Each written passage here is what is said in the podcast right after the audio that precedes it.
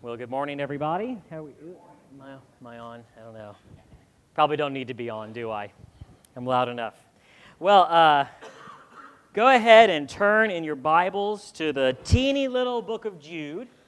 It's almost at the very end of the Bible, just before the book of Revelation. And if it takes up more than one page in your Bible, that's probably because you have copious amounts of study notes to go along with it, because it is, it is that brief.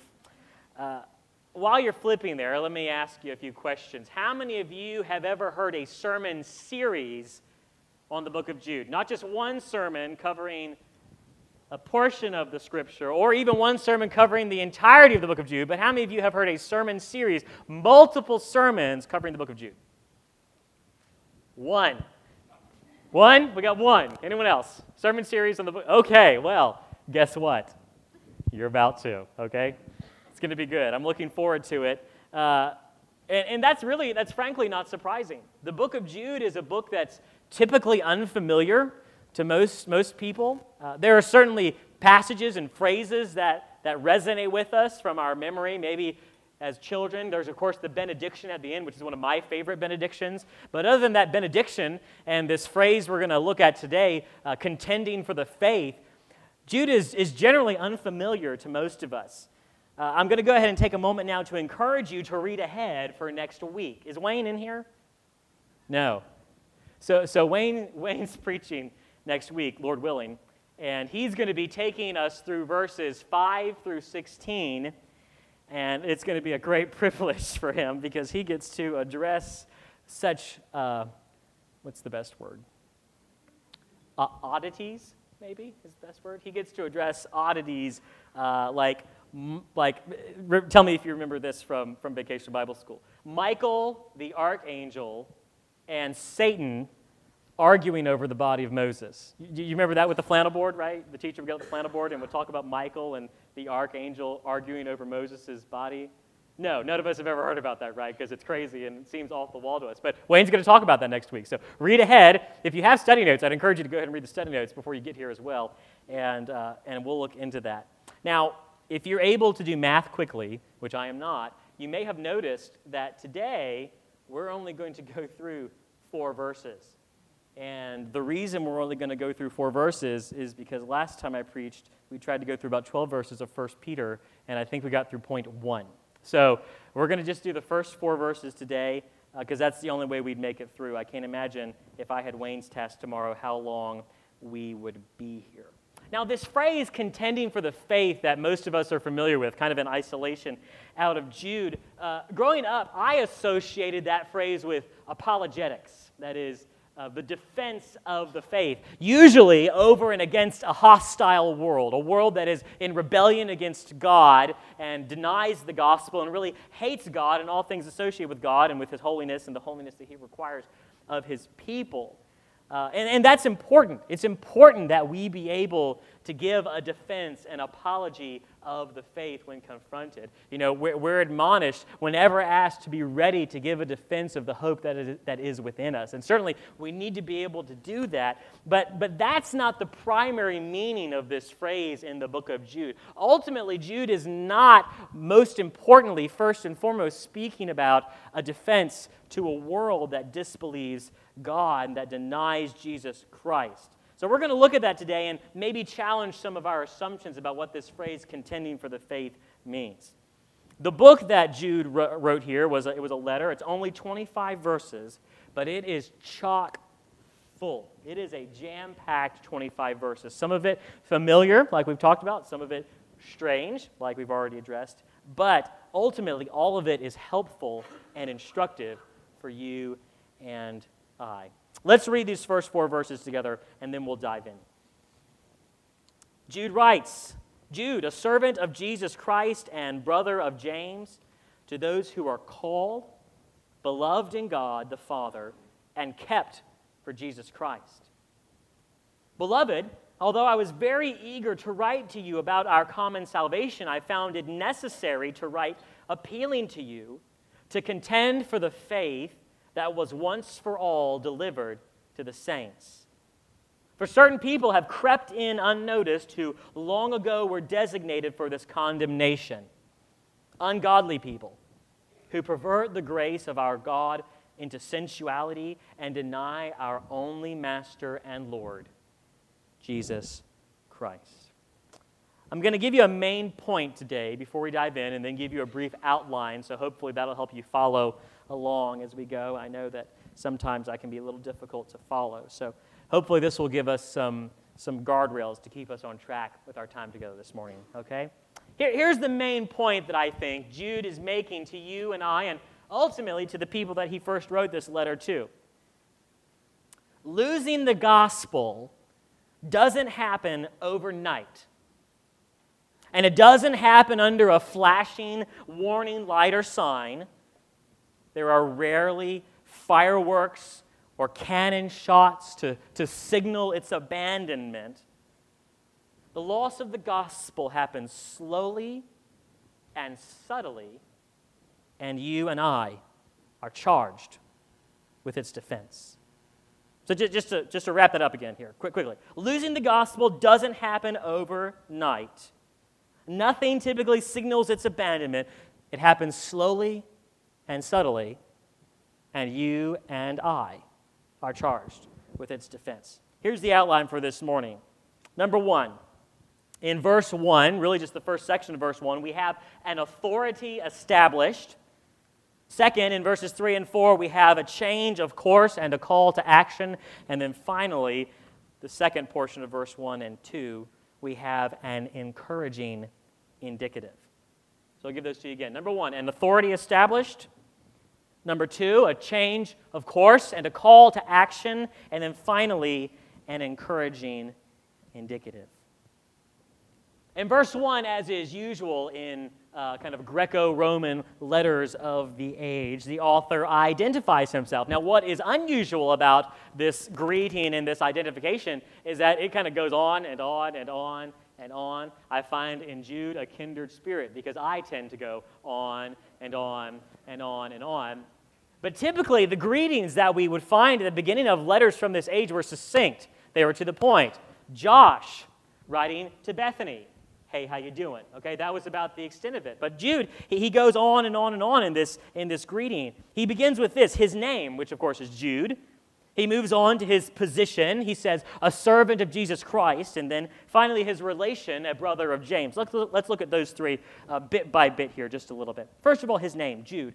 Jude is aramaic for judas. Now you can understand why jude would rather go by jude than judas uh, following the the betrayal and, of course, the death and resurrection of our Lord. Judas, that's a name that has a little bit of a connotation, right? Even in our society today, we refer to people, well, I don't, of course, and I'm sure you don't. We're far too sanctified to do that. But other people who are less sanctified than you and I, we will refer to people as a Judas, right? Someone who, who is a, a betrayer, someone who gives over those whom he loves for you know, money, monetary gain, or power or position. And so we can understand why Jude might want to distance himself, himself from that particular pronunciation and spelling of his name, and also why the church uh, following him would wish to do so. But this name, it's uh, Judah, is another, another rend- rendering of it in Hebrew, which of course means praised. So we have Jude here, praised. And his position is what? He is a servant of Jesus Christ. Now, if, you, if you've been in church for any length of time, if you, if you know a little bit of Greek, most people who go to Southern Baptist churches know at least a little bit of Greek. There's this Greek word that we throw around a lot called diakonos, right? Is anyone, anyone familiar with what diakonos is translated into in English? Deacon. That's, the, that's where we get the office of deacon. Now, we would expect the Greek word here to be diakonos, that Greek word for deacon, but it's not. It's a different word, it's a, it's a different kind of servant.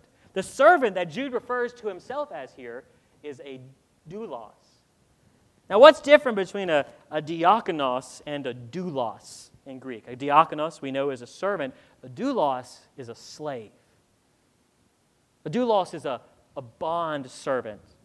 One Bible dictionary I was looking at, he, they defined a doulos as this a male or female servant who is under obligation to render obedience to a master. It's a state of being completely controlled by some other individual or some other thing. But it's not this, it's not this enslavement that is against one's will. or against one's desire. You may remember in the Old Testament, we're not going to look at these verses, I'll just recap them for you. You can jot them down and look at them later if you'd like to. But in Exodus 21 and Deuteronomy 15 and a few other places, we have, we have laws for these due losses, for these bond servants. If someone were to be sold into slavery, and they, they loved their master and they loved his family because he cared for them well. At the Jubilee year, the seventh year after his enslavement, when he had the opportunity to be free, he could opt, or she could opt, to stay with their master because of their great affection for them. So, what they would do is they would take an awl, which is just something you punch holes in leather with, and they would take their awl, their earlobe, and a doorpost, and hopefully this is not going to be too graphic, and they would just ram that awl into the doorpost through their ears to signify that they desire to stay with that master because of their great, love and affection for them. This is the type of doulos, the type of servant, the type of slave that Jude is referring to himself as here. He is not a slave against his will, but rather he gratefully is a slave to whom? Jesus Christ, completely controlled by him. And then finally, he refers to his relationship. He is related by birth to James. This is not uh, this is James, who is the leader of the church in Jerusalem. And if you know your church history, James, the leader of the church in Jerusalem, is in fact the earthly brother of our Savior, Jesus Christ.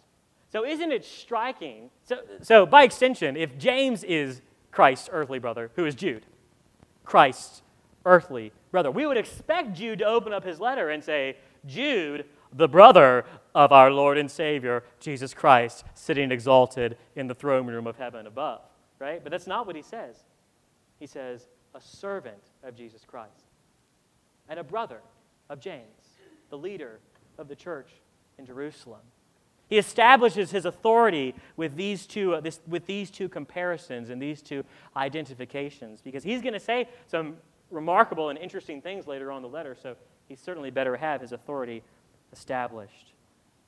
It's all well and good in Jude's mind to be Jesus' brother, but ultimately, he would much rather be Jesus' slave. And that is the result, certainly, of the fact that Jesus has died for him and saved himself from his sin. So that's the introduction. We got through that introduction quick, didn't, didn't we? Much faster than last time. Let's move down here. We're, we're going to jump over a few verses, and then we're going to double back and look at them here in a minute. Jump with me down to verses 3 and 4. And we begin with now a change of course. In verse 3, Jude writes Beloved, Though I was very eager to write to you about our common salvation, I found it necessary to write appealing to you. He begins here by addressing his readers as beloved, which echoes verse 1, which we'll look at in a little bit, uh, where they're referred to as beloved in God. Now, certainly, this is a phrase that is a term of affection and endearment from Jude to the people that he is writing to. But more importantly, it also signifies that they are loved by God. And they are loved especially and uniquely. And of course, this is true of all genuine believers in Jesus Christ. There is a unique and special affection and love that God has for us. Beloved, he writes to them. And then he goes on and he explains he had set out to write this letter to the beloved on a totally different theme, on a totally different topic than what we have here today and what Wayne will explain later and what Fish will wrap up in two weeks. He says he had intended to write to them about their common salvation. So, so what is this common salvation that Jude had intended to write to them about? Think there's two ways we can look at it, and two ways we can rightly understand it. It's a both and situation. This common salvation is what we would refer to as the eschatological hope of the church, the, the end times hope. That's what eschatology is talking about. The end of time when Christ comes back to take his church home. So it is the eschatological hope of the church. And at the same time, not only is it a hope way out there in the future, but it is the present reality of our day to day existence. It is our present hope all at once. We subsist in this day and age. We are sustained by this life, by our salvation through Jesus Christ, through the gospel. And at the same time, we look forward to that day at the end of time, during the eschaton, when all the ransomed church of God will be saved to sin no more. We fix our eyes on Jesus, who is the author and the perfecter of our faith, and we look forward to his coming. And he says, I was very eager to write to you about our common salvation. Now, that is something to talk about, to write about, to discuss eagerly, isn't it? Jesus Christ coming again in glory to take his church home. And I think it's unfortunately something that is far too often at the back of my mind, maybe also at the back of yours. So that's what he had intended to write about, this common salvation. But instead, he's, he's turned aside. He has to change course. He says, I found it necessary to write appealing to you. Necessary. This word necessary, it means constrained, compelled. Jude had no other option but to divert, but to change course and write to them about something other than the common salvation he had intended to write to them about. So, what does Jude have to say? What does he have to write to them to do that is so important? He says, I found it necessary to write appealing to you to contend for the faith. This word contend, it's, a, it's an interesting word. Paul uses a similar phrase in 1 Timothy 6 12. He writes, encouraging Timothy to fight the good fight of faith. That's the phrase there, contend. Take hold of the eternal life to which you were called and about which you made the good confession in the presence of many witnesses. It, it has kind of a, a flavor of, uh, of military and athletics along with it, this word contend. And ultimately, Paul uses it to write to Timothy about his salvation. So certainly it's a, a word that's imbued with a lot of strength and a lot of importance. It regards uh, weighty issues. So he writes, contend, and you have to contend for the faith. Now, when we generally think of this word faith, we think of that moment wherein we believe the gospel and we repent of our sins and turn to Christ. And that is one meaning of the word faith. But there's another meaning for the word faith in the New Testament. And that secondary meaning, which is, which is what Jude is using here, refers to kind of the, the canon of doctrine, the, the system of beliefs that makes up the gospel of Jesus Christ that, that makes up, that, uh, that is the sum and total of the Christian faith. And now it's important for us to consider that because we live in a day and age where people don't like absolutes, where people don't like to be told there is a certain thing you must believe, whether it's regarding faith in Christ or Islam or politics or anything. We live in a day and age where everything is relative and, and truth is what we make it out to be. But right here, Jude is telling us it is, it is something different. Paul speaks about this as well, Romans chapter 12, verses 1 and 2.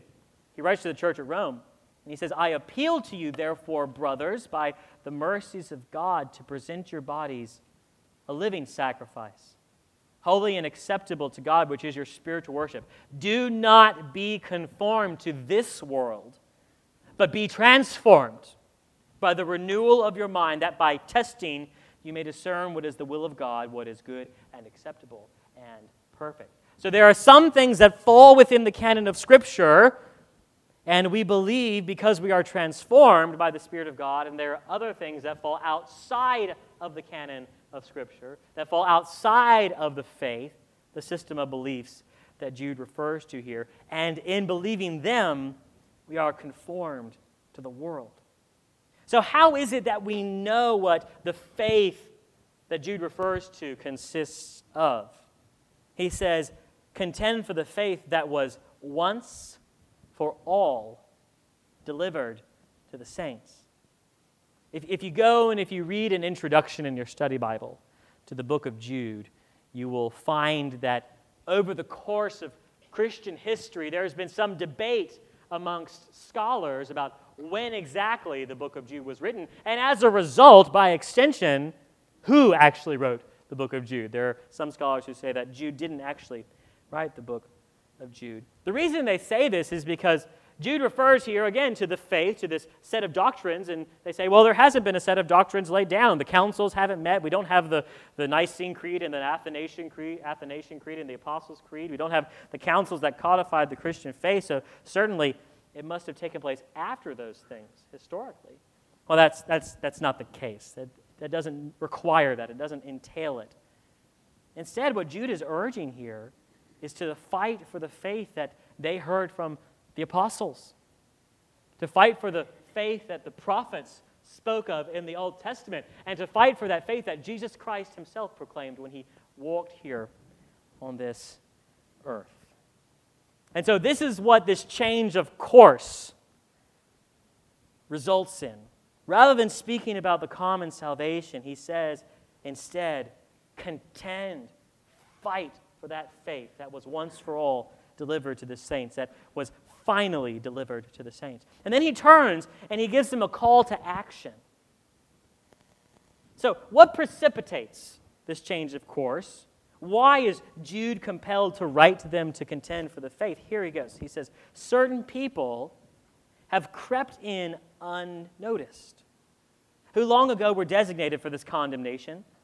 Ungodly people who pervert the grace of our God into sensuality and deny our only Master and Lord, Jesus Christ.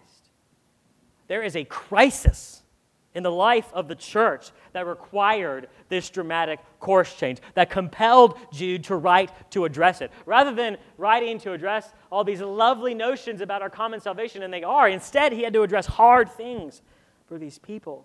Because false teachers have made their way into the church, and they now threaten not only the unity of the church, but the very foundation of the church which is the gospel of Jesus Christ. He says, certain people have crept in unnoticed. And this is how false teachers typically gain entrance into the church. It would be so much easier for us if false teachers had, had a t shirt on or, or a tattoo on their forehead, but that just isn't the case. They creep in unnoticed. In 2 Corinthians 11, Paul counters a group of people called the, the super apostles. That's a, I, don't know if that's a, I don't know if that's a name that Paul gave them or a name they, they gave themselves. Um, but he, he writes to address these super apostles at the church in Corinth. And he says, Such men are false apostles, deceitful workmen, disguising themselves as apostles of Christ. And no wonder, for even Satan disguises himself as an angel of light. So it is no surprise if his, if his servants also disguise themselves as servants of righteousness. Their end will correspond to their, to their deeds. Our Lord Jesus Christ in Matthew chapter 7 says this Beware of false prophets who come to you in sheep's clothing, but inwardly are ravenous wolves. You will recognize them by their fruits. Are grapes gathered from thorn bushes or figs from thistles? So every healthy tree bears good fruit, but the diseased tree bears bad fruit. A healthy tree cannot bear bad fruit, nor can a diseased tree bear good fruit. Every tree that does not bear good fruit is cut down and thrown into the fire. Thus, you'll recognize them by their fruits. So these false teachers, they misrepresent themselves, and like Satan, in the Garden of Eden, they twist God's word, and then they cause God's people to doubt him. You remember back there in the garden, we won't turn back together. I'll just kind of paraphrase it for you. But Eve is standing there. Satan slithers up to her, and he says to the woman, Did God actually say, You shall not eat of any tree in the garden? Well, of course, that's not what God said. God said, You can eat of all the trees in the garden, save one the tree of the knowledge of good and evil. So Eve corrects him, and the serpent says to her, You will not surely die. For God knows that when you eat of it, your eyes will be opened, and you will be like God, knowing good and knowing evil. So Satan here, just like those false prophets, they twist God's word. They're well acquainted. And then, in doing so, they cause God's people to doubt him. These false prophets creep in unnoticed. And this is why Jude must write. Lest the church he writes to, lest, lest we become lax and lazy, lest we rest on our laurels while we wait for Jesus Christ to return. D.A. Carson has helpfully uh, said from experience, his friend Paul Hiebert grew up in the Mennonite church, and this is how Paul Hiebert characterized the loss of the gospel in the Mennonite church. He says, One generation believes the gospel, the next generation assumes the gospel, the following generation denies the gospel. It's a slow, it's a subtle change that we must be on the lookout for. And now, this is how he characterizes, this is how Jude characterizes these individuals. He says, they were long ago designated for this condemnation.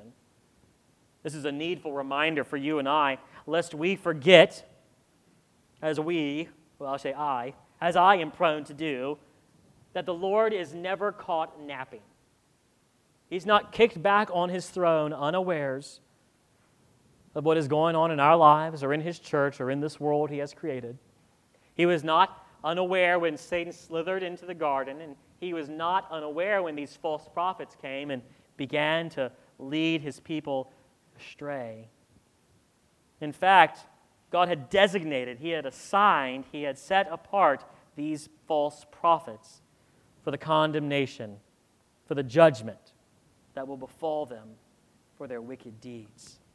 He goes on to explain they are ungodly people who pervert the grace of our God into sensuality and deny our only Master and Lord, Jesus Christ. They're ungodly. They're, they're contra God. They are opposed to God. They are the opposite of God. They pervert the grace of our God into sensuality. Just, just like Israel's rebellion in the Old Testament, time and time and time again. Here, this rebellion that these false prophets engage in, this rebellion and wickedness is described in, in relation to, to sexual sin. In the Old Testament, time and time and time again, as Israel went away and worshiped false gods, they were adulterers. They had turned aside from their true love. And so here, Jude draws the same connection in the mind of his readers. Just like Israel wandered away, so these people would lead you astray as well. This perversion that they have for the gospel, and, and you see this word sensuality in here, this, this indicates to us that these men were most likely what we would call libertines. They, they did whatever they pleased at any moment of the day.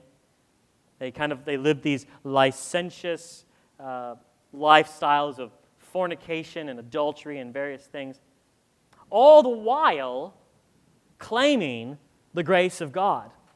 I don't know if you've ever uh, experienced or known anyone who's, who's done this. They'll, they'll excuse their sin. Maybe, maybe you've done it. I mean, heaven knows that I've done it a time or two, right? We're all very good at rationalizing away our sin, somehow excusing ourselves and claiming all the while that the grace of God covers it. And while, yes, it does, that is, that is a truth that we know, it's a theological foundation for us. We know that we are saved by God's grace. God's grace is not a license to sin.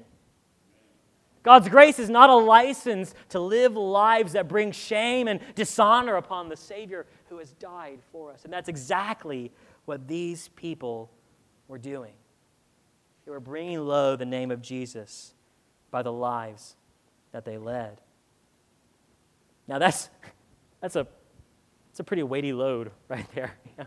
I'm, I don't know about you, but I'm not feeling too great right now. I'm not feeling a lot of optimism or hope for the church that Jude writes to, or even for the church today, knowing that false teachers are still trying to creep their way in. But let's go back and let's look at the second portion of verse 1 and 2. And there we see an encouraging indicative.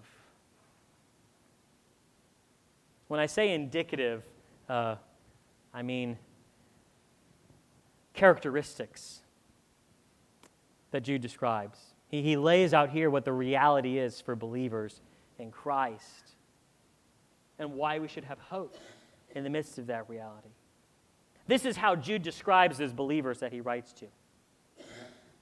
To those who are called, beloved in God the Father, and kept for Jesus Christ, may mercy, peace, and love be multiplied to you So Jude writes his letter of warning and exhortation about these false apostles, of these false uh, prophets and these false teachers. He writes it to those who are called. The, the word here for called is the same word from which we get church, ecclesia, ekkaleo, the ones who are called out, called out of darkness and into his marvelous light, as Peter writes. And what a joy it is to be reminded that we have been called. That God did not leave us in our sins, awaiting the just condemnation and judgment that we deserve. But rather, in His grace, He called us and He adopted us as His sons and daughters. So that rather than, rather than bowing our knees to our judge, we bow our knees to our King. Rather than being the footstool of Christ, we're invited to sit down at His feasting table. What a joy it is to be called out of darkness. He says they are beloved in God. And we spoke about that a, a little bit earlier that, that God had loved them with a, a particular love with which He loves His own. And they are kept for Jesus Christ. This word kept is a wonderful word. It speaks about our position being secure, as under lock and key. We are guarded for Jesus Christ, for Jesus Christ, for when he comes again to take his church home. In the Gospel of John, Jesus says this in chapter 10, beginning in verse 27 My sheep hear my voice, and I know them, and they follow me.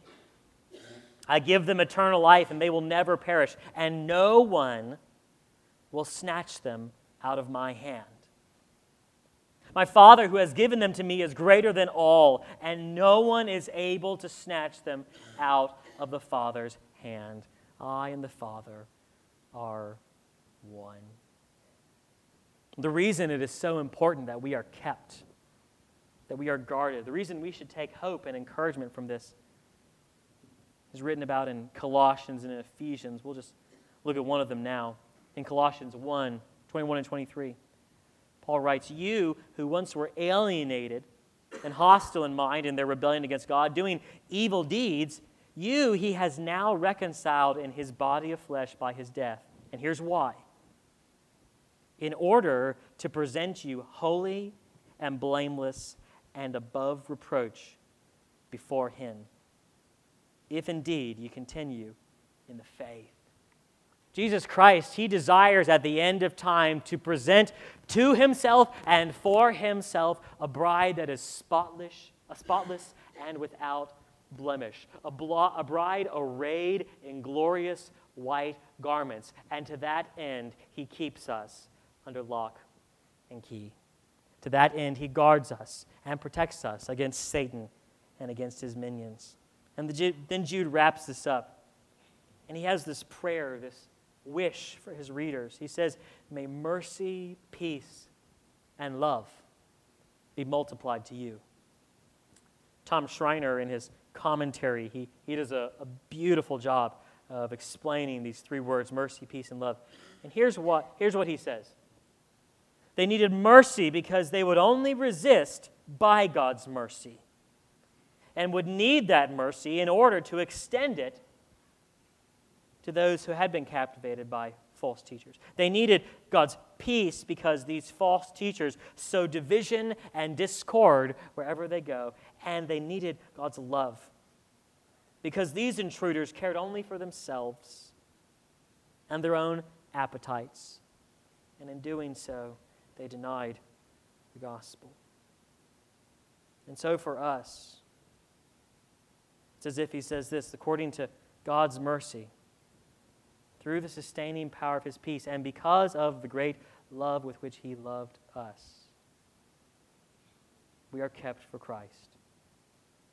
And by God's grace and by his sustaining power, we, like the Apostle Paul, will say at the end of our course, I have fought the good fight, I have finished the race, I have kept the faith.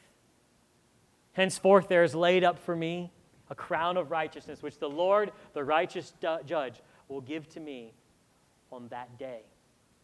And not only to me, but to all who have loved his appearing. Would you pray with me this morning?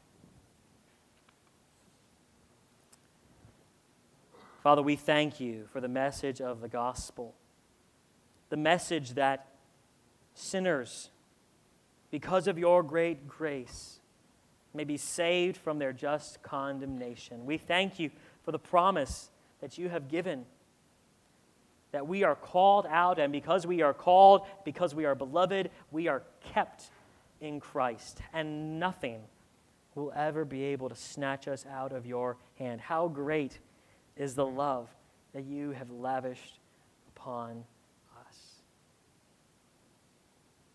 And so we pray today, Spirit, strengthen us, give us resolve, so that when false teachers come, we may stand and we may condemn them and the false gospel they proclaim, so that at the end of time, when your Son Jesus comes again, he will present a bride adorned, radiant in splendor, spotless, perfect, and without blemish. And we thank you for that hope that is ours. That through Jesus Christ, though we may die, we shall live Though the world may rail against us, he will hold us fast. And we pray, Spirit, that Jesus Christ indeed would be all we need and that he would be all that we have. And we pray these things in the precious name of our Savior. Amen. If, you, if you're a guest,